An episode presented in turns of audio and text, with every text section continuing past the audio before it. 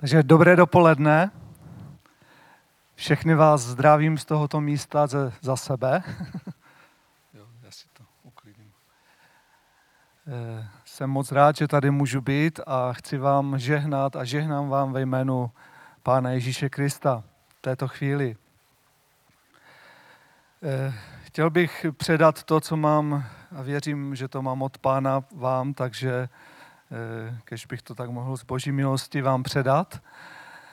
A na začátek poprosím, abyste tam dali první slide z mé prezentace. A teď si říkám, co se odehrává ve vašich hlavách, když uvidíte takovou prezentaci na nedělním shromáždění. Tak si řeknete, co zas ten Jirka, co zas to bude, jako, proč nám tady nějaké ekonomické grafy ukazuje. Ale dříve, než budete takto reagovat ve svých myšlenkách, tak počkejte, ono to nevypadá tak za strašné, bude tam ještě 30 takových podobných grafů. Takže už se zdržíme tak 10 minut do toho prvního. Ne, dobře, to je na odlehčení. Drazí bratři a sestry, přátelé, chci vám říct, že ten první sloupec, máme tady 5 sloupečků. Vidíte, je to velmi chabě udělaná prezentace. Jo, musím si sám jako říct, že to je velmi slabé, protože na prezentaci u grafu byste neměli mít napsané název osy. Jo, tam byste měli mít napsané, co to znamená. Jo. Takže velmi slabě provedená, ale to je schválně, protože co to může znamenat 168? Ten první sloupeček je strašně důležitý. Čeho je 168? Hodin. To už je hned jste trefili do černého. 168 hodin je v týdnu. Jak jsem na to přišel? Spočítal jsem to. Takže jsem vzal 7 × 24. Takže je to asi správně, když jste to uhodli. Ale teď co znamenají další 4 sloupečky? Tak představte si, že jsem si řekl, kolik hodin týdně člověk přespí. A řekl jsem si, dám 7 hodin a zaokrouhlím to nahoru, takže 7 × 7, 49, jednu jsem tam dal, přihodil hodinku navíc. Takže cca člověk, průměrný člověk, jsem si řekl, bude spát 7 hodin denně, za týden to udělá 50 hodin. Další sloupeček, co asi může znamenat, 40. Nemusíte hádat, nebudu vás napínat.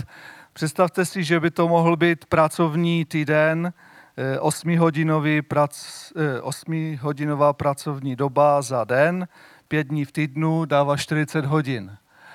Takže docela jako 40, jako je to docela dost, ne? Co si myslíte, co se tam krčí? Úplně takový pidi. Ten 4. sloupeček. 4 hodiny. Ne. Chvíli vás nechám přemýšlet. Nemusíte na mě volat, protože už tu padají takové divné názory. Ne, to je hodně... To je 4 hodiny věnuje průměrný sborovník tady tohoto sboru návštěvě tohoto sboru. Jak jsem k tomu přišel?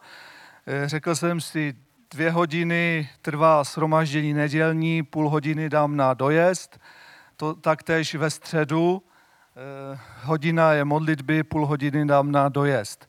Takže jsem přišel na 4 hodiny týdně. Takže je to hodně malinké. Vidíte, že to je hodně málo. No a ten poslední sloupec je to, co nám zbývá z toho času.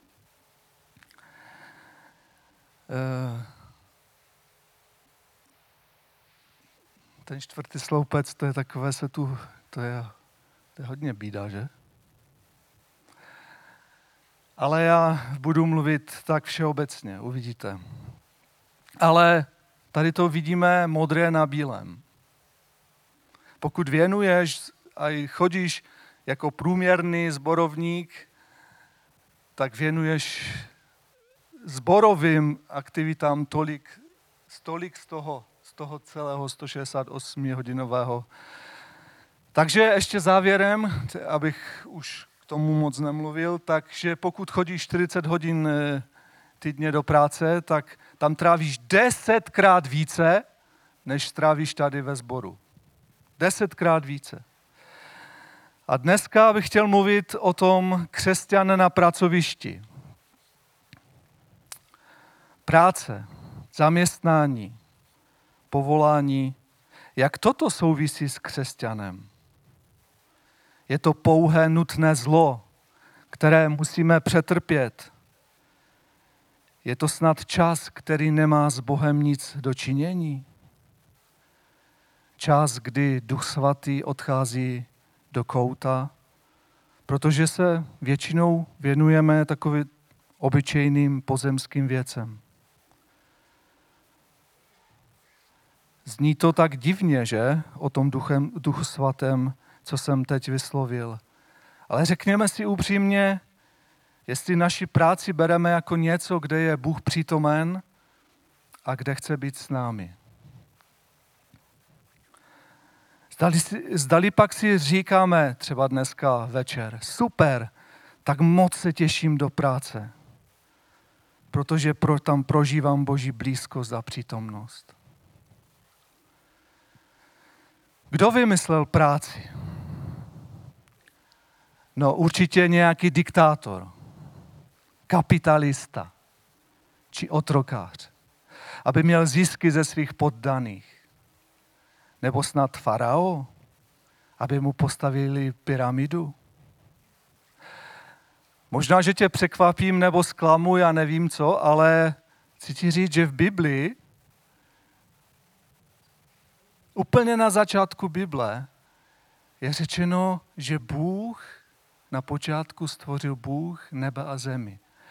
On se chytil stvořitelského díla. On začal tvořit. On začal něco dělat. On začal pracovat. Takže a on pracoval velmi zvláštním způsobem, systematicky. Nejdřív vytvořil to, pak to a navazovalo to na sebe. A když něco stvořil, tak pak to zhodnotil. A často tam čtete v těch verších, a Bůh viděl, že to, co udělal, je dobré. Dokonce je napsáno, že Bůh viděl, že všechno, co učinil, je velmi dobré. Bůh viděl, že všechno, co učinil, je velmi dobré. A dokonce vám prozradím jednu věc, že práce nebo-li nějaké konání nepřišlo na svět to konání následkem pádu, ale byla součástí původního plánu. Všichni jsme měli nějakým způsobem se zapojit do nějaké činnosti. A říkáte si, tak to jsi vymyslel. To tam není. Bůh, teď vás budu chtít přesvědčit, že to tam je. První Mojžíšova 2.15. Hospodin Bůh postavil člověka do zahrady v Edenu, aby ji obdělával a střežil. Je to ještě před 3. kapitolou, kdy došlo k pádu. Ještě jednou, Hospodin Bůh postavil člověka do zahrady v Edenu, aby ji obdělával a střežil. Takže obdělával a střežil, nějaká činnost. To byl účel, proč Bůh postavil člověka do zahrady. Proč tady mluvím o nějaké práci? Mluvím zde o tom, protože je možná, já nevím, ale možná je takový obecný názor, že křesťanské, v závorce duchovní, rozumějí ty správné aktivity, probíhají pouze na církevní půdě, v církevních budovách. Jen to se počítá a pro Boha má cenu. A to, co děláme mimo sbor, nemá žádný význam. Je to druhořadé. Jsi v práci, no tak si to tam odkruť a honem pospíchej do sboru. Dostávám se na tenký led, já vím, ale dejte mi šanci to vysvětlit.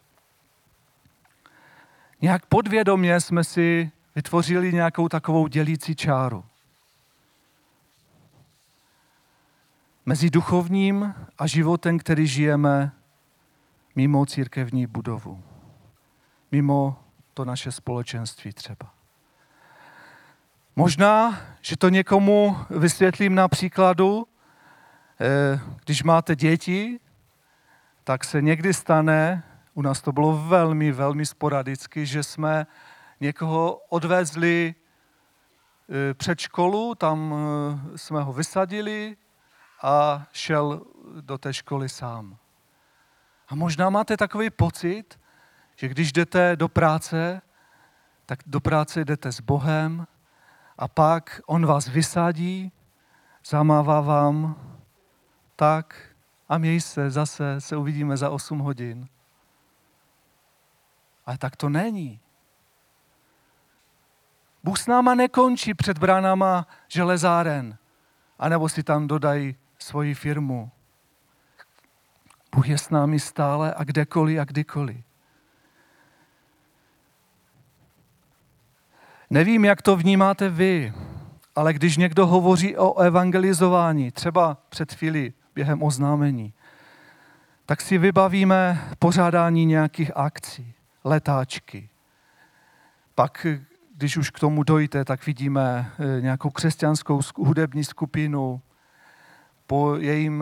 po zahrání nějakých písní vystoupí evangelista, kazající evangelium o Ježíši Kristu. Takovou máme představu, že to je ta evangelizace s velkým E. Ale co kdybych vám řekl, že přibližně o 12:30, to znamená za 1,5 hodiny,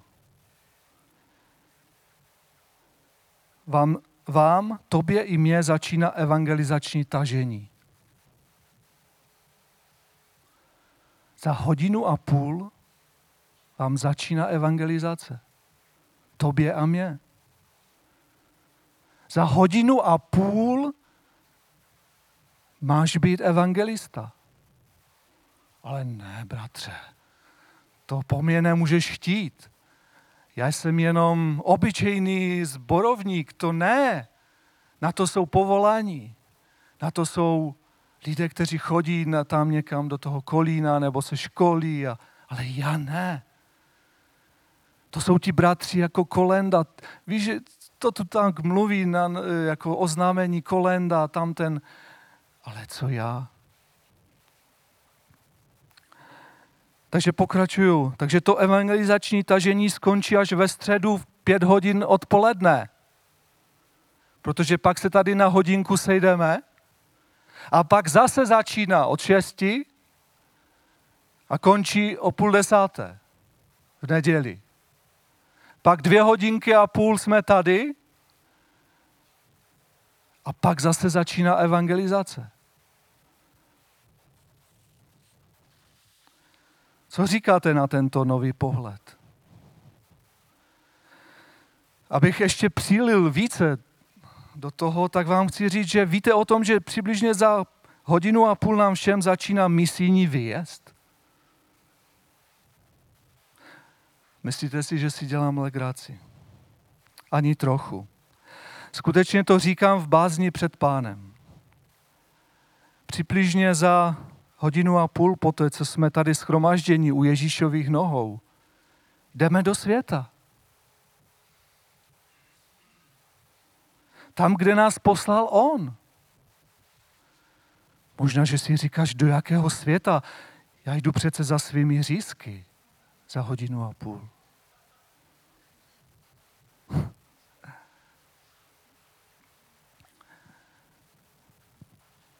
Ale teď zpátky vážně. Ano, jdeme do světa. Za 1,5 hodiny se z toho tadyto krásné modlitebny, krásného místa, ke kterému mám vztah, jsem si vytvořil. Z toho, od těch vás krásných lidí, jdeme do prostředí světa, kde ne všichni lidé jsou tak krásní jako vy. Ne všichni jsou tak příjemní. Jsou tam lidé, kteří nadávají, kteří berou Boží jméno nadarmo. Jsou tam zloději, jsou tam všemožní různí lidé, poznamenání lidským pádem a hříchem. Ale jdeme na misijní výjezd. A říkáš si, ale co to pleteš tady, Jirko, na misijní výjezd se jezdí do Číny. Máme misionáře v Iráku, za něho se modlíme, na něho vybíráme. Jaký misijní výjezd já tady, když vylezu z modlitebny a jsem tu v Třinci. Jdeš na misijní výjezd.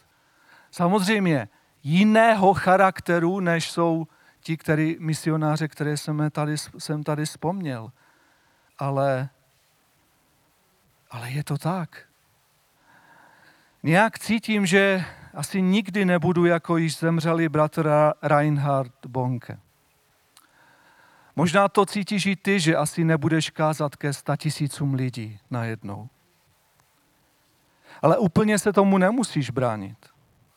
Co však chci říci je, že pokud chodíš někam do civilního zaměstnání a jsou tam nevěřící lidé, tak ti chci říct, že jsi, poslouchej dobře, evangelista na plný úvazek.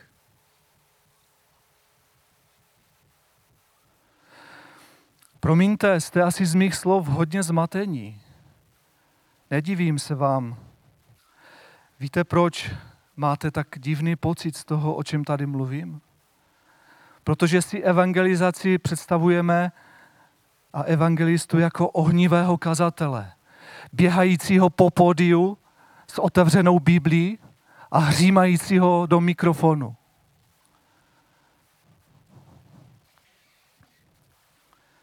Ano, ale to je třeba jen jedna z 1,000 forem evangelizace. Víte o tom, že tvůj a můj život o nás křičí mnohem víc, než to, co promlouvají vaše ústa. Člověk, který se nechává proměňovat charakterem beránka Božího, Ježíše Krista, je zákonitě a musí být v tomto světě jiný. Evangelizuje již svým životem, postojem, tím, jak mluví, tím, jak se chová. Celý jeho život je poselstvím. Proč? Protože je nové stvoření. Protože to, co bylo staré v něm, pominulo, ale povstal v něm nový život z Boha. Nežije už pro sebe, ale žije z moci Krista, z moci Ducha Svatého.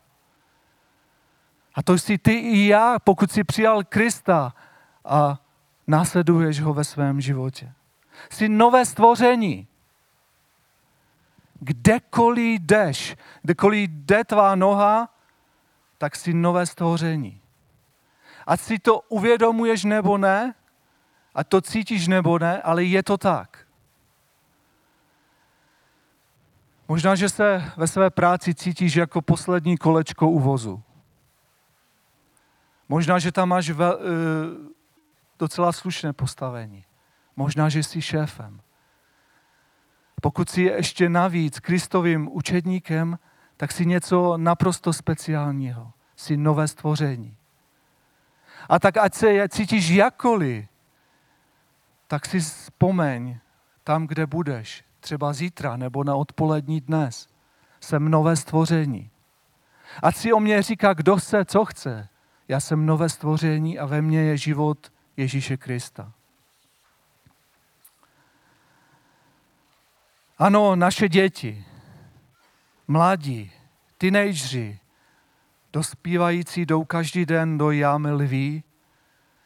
Na internetu se pohybují často ve velmi nepřátelském prostředí.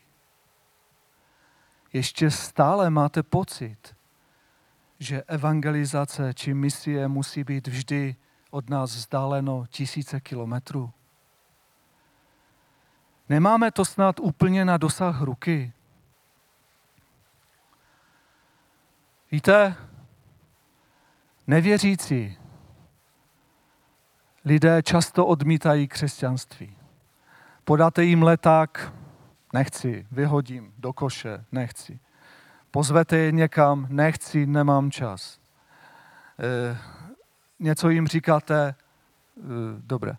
Prostě můžou odmítnout spoustu věcí. Dáte jim CDčko s něčím, nechci. Pozvete je někam, nechci. Uslyší, přepnou televizi, kanál, je tam někdo, tam náhodou mluví něco, nechci, přepnu na formule. Spoustu věcí dokážou odmítnout, ale jednu věc v demokratické společnosti nemůžou odmítnout. To, když jsou zaměstnáni dohromady s křesťanem. Nemůžou tě jen tak vykopnout z práce. Oni tě tam musí v uvozovkách strpět. Vidíte tu úžasnou příležitost? Odmítnou jít do sboru, odmítnou letáčky, odmítnou cokoliv. Ale jsi tam ty. Je tam světlo, je tam sůl. Chápeš to?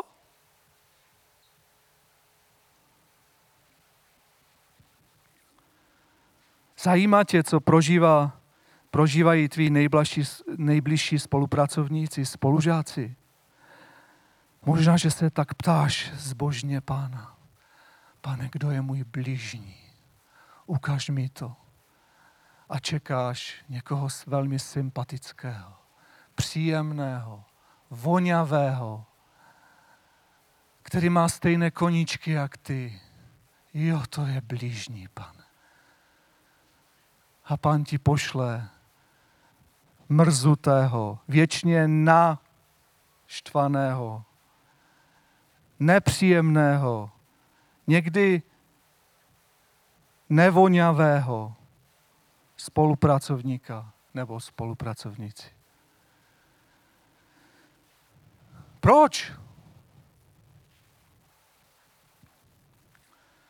Pravděpodobně nás tím Pán chce naučit něčemu právě s tímto blížním. Právě na nepříjemných, nesympatických a dosaďte si co dalšího lidech můžeme aplikovat Ježíšova slova o lásce a odpuštění. Právě tam to můžeme dát do praxe. Odpouštět, žehnat, milovat. K tomu jsme byli povoláni, protože jsme lidmi světla. Skrze to, že jsme se dostali do království světla. Chci vám jen dál říct, že láska jedná a přebírá iniciativu. Láska jedná. Láska je vynalézavá a láska žehná. Chci, abyste možná po dnešním tomto kázání získali nový, svěží pohled na svou práci, na to své okolí, ve kterém jste. Abyste se ještě více modlili, Pane, já žehnám těmto lidem. Možná, že je v životě nedostanu do sboru, ale prosím tě, já se aspoň tak modlím. Dej, aby se mohli smířit s tebou. Jakýmkoliv způsobem to učiň. Mě si použij jakýmkoliv způsobem, ale dej, ať jsou nakonec smíření s tebou. Apoštol Jan vyučuje těm, kterým píše dopis, dítky, nemilujte pouhým slovem, ale opravdovým činem.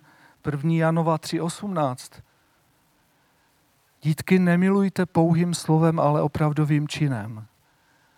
Jak to můžeš zakomponovat do svého života ve vztahu s těmi, kterými si nejvíce času? Už to zmizlo. Víte o tom, že se mnou někteří z vás jste mnohem méně než mý spolupracovníci a spolupracovnice? Jaká to je úžasná příležitost jim sloužit v lásce v Kristově. Modlit se. Víte, kolik vaši lidé mají problémů kolem vás? I když se tváří, že všechno je v pohodě, ale pak to vyplývá na povrch. Máš tolik možností se modlit a přimlouvat za ně. Je to příliš depresivní? Můžeš tam dát hned ten druhý slide. Jenom 2 slidy jsou nakonec z těch 30. Myslím, že jednou z velmi silných lidských vlastností a charakteristických vlastností je, že si lidé stěžují a reptají. Zažil snad už někdo někoho, který by si někdy trošku zastěžoval?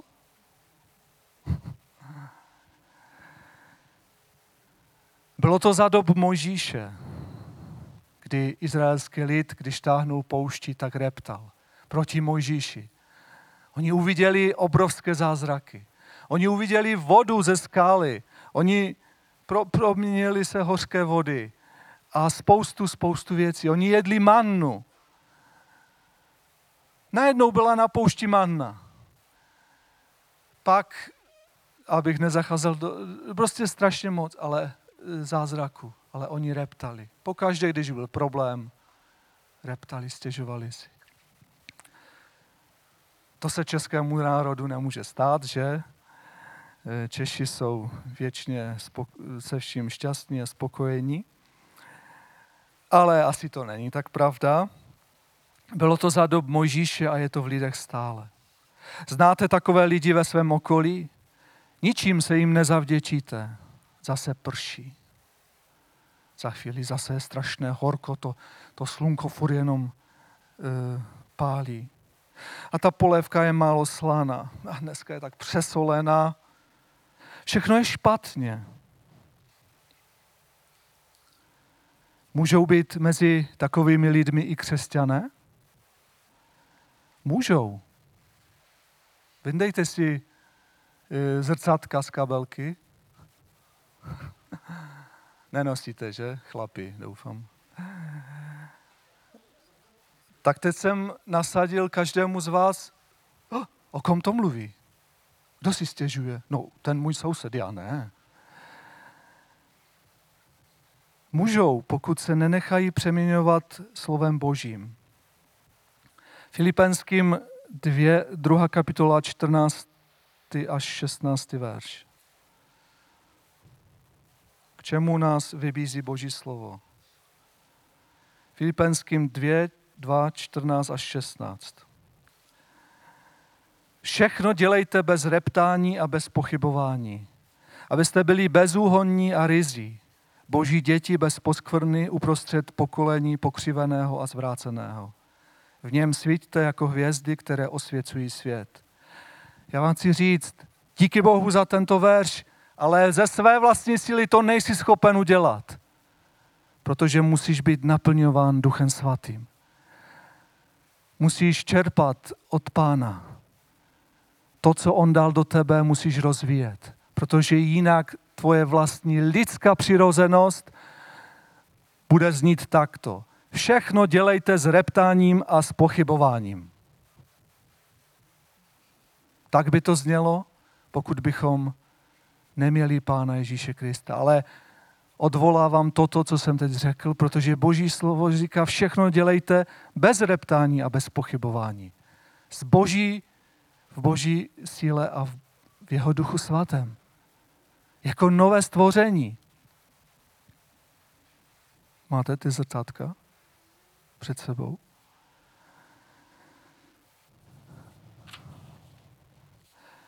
A proto načerpej nové síly od Pána na shromážděních, na modlitbách. Proto se tady scházíme, protože jsou tady lidé, kteří dohromady chtějí jít za Pánem. A proto se společně povzbuzujeme, dokud Pán nepřijde. To je účel shromáždění. Abychom načerpali nové síly Abychom se modlili, Pane, když teď nás čeká misijní výjezd za hoďku, Pane, požehnej nám. Když teď nás čeká 162 hodin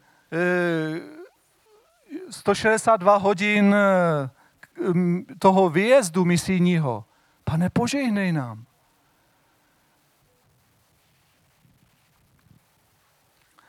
Takže načerpej nové síly tady, na shromážděních, modlitbách, doma v komůrce. Čti si Boží slovo, protože pak jdeš do boje, pak jdeš na misi. Čeká tě život s Kristem na plný úvazek. Za evangelizaci světa a tvého okolí není zodpovědný jen náš pastor. Ale ty, já. U některých lidí je 99,9% pravděpodobnost, že se nikdy nesetkají s naším pastorem. Ale je 100% jistota, že se s nimi potkáváš každý den. Ty. Teď řeknu něco velmi odvážného. Jsi pro ně Kristem. Pokud víš, že jsi křesťanem. Jiného Krista nevidí. Oni můžou vidět Krista někde v kostelích, na nějakých malbách, náboženských knihách, jak si ho nějaký autor představuje. Ale živého Krista vidí v nás. Kristus a Duch Svatý se na zemi projevuje skrze tebe a mne. Skrze tebe a mne, skrze tvé ruce, oči, všechno, co máš, se projevuje Kristus.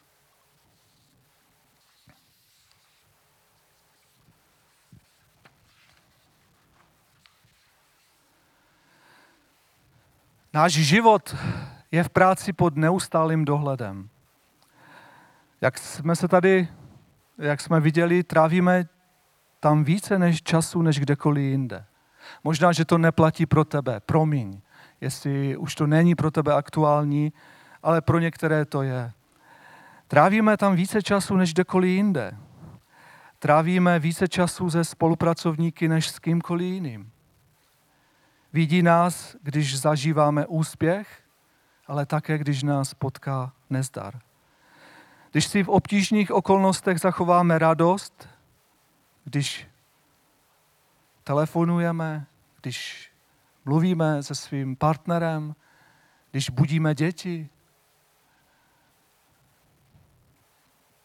když se po nás chce, abychom pracovali přes čas, všechno toto vnímají. Když jsme povýšeni, když jsme unavení a máme hlad, náš život káže celý týden. Náš život a tvůj život káže celý týden.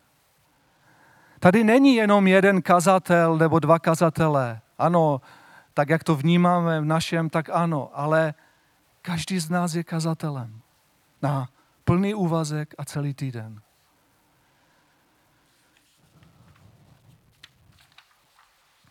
Ani jednou jsem neřekl, že bychom se neměli setkávat. To jste, doufám, pochopili, že to je pro mě vzácné, že tady jsme spolu. Ale to, co chci zdůraznit, je, abys nechodil a nežil životem, Boha to nezajímá, co já dělám, u pásu, že prostě vozím nějaké součástky, nebo že tam svařuju, nebo že se tam starám, o nemocné lidi. Jak to může Boha zajímat?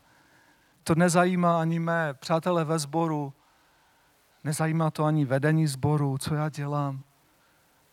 A Boha, že by zajímala taková činnost, taková obyčejná činnost, že tam vyvážím třeba odpadky. Já ti chci říct, že ano, Bůh je s tebou kdekoliv a kdykoliv.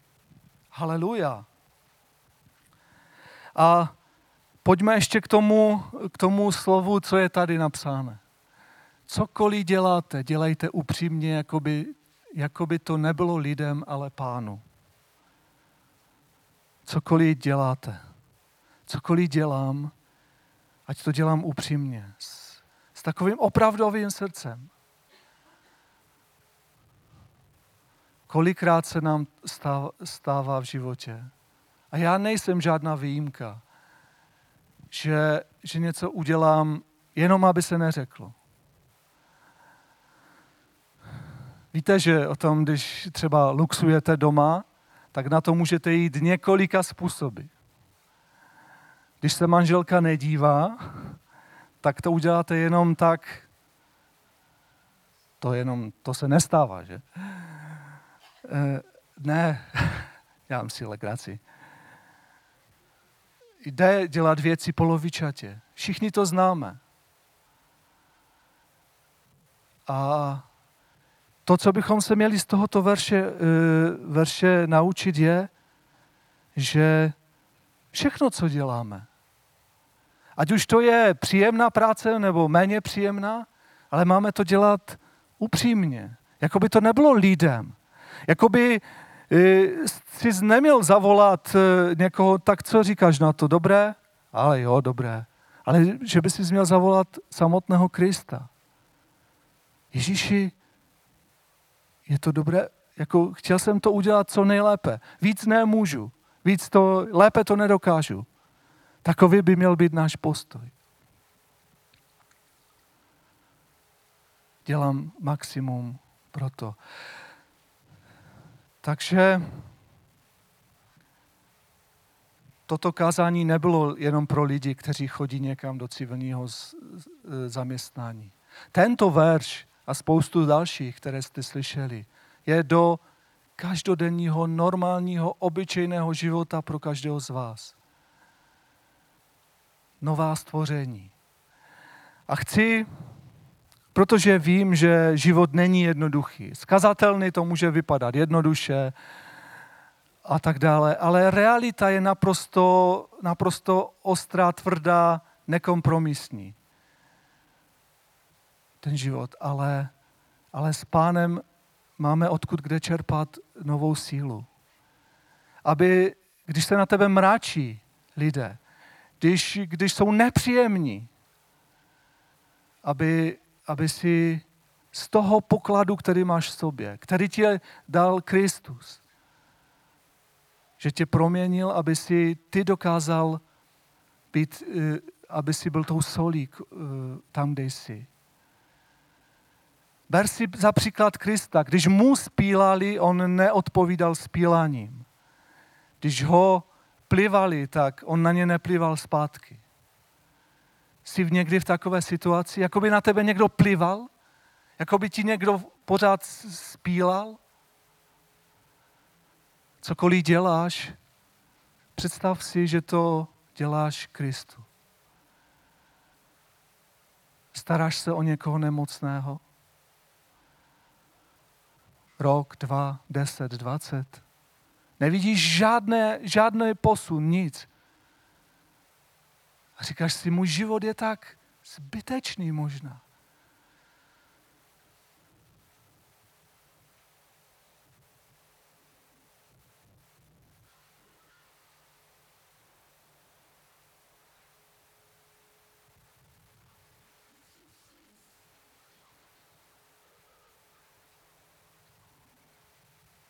Není.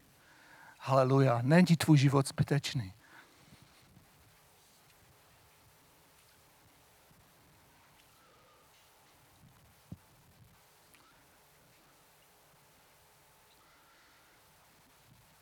Je drahocenný.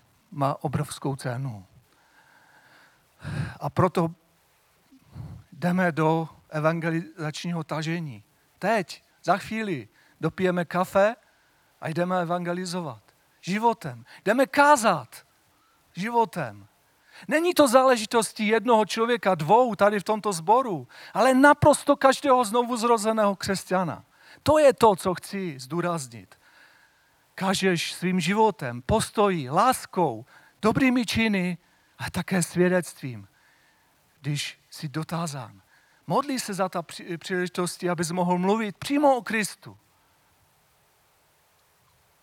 Amen. Bůh vám žehnej. Amen.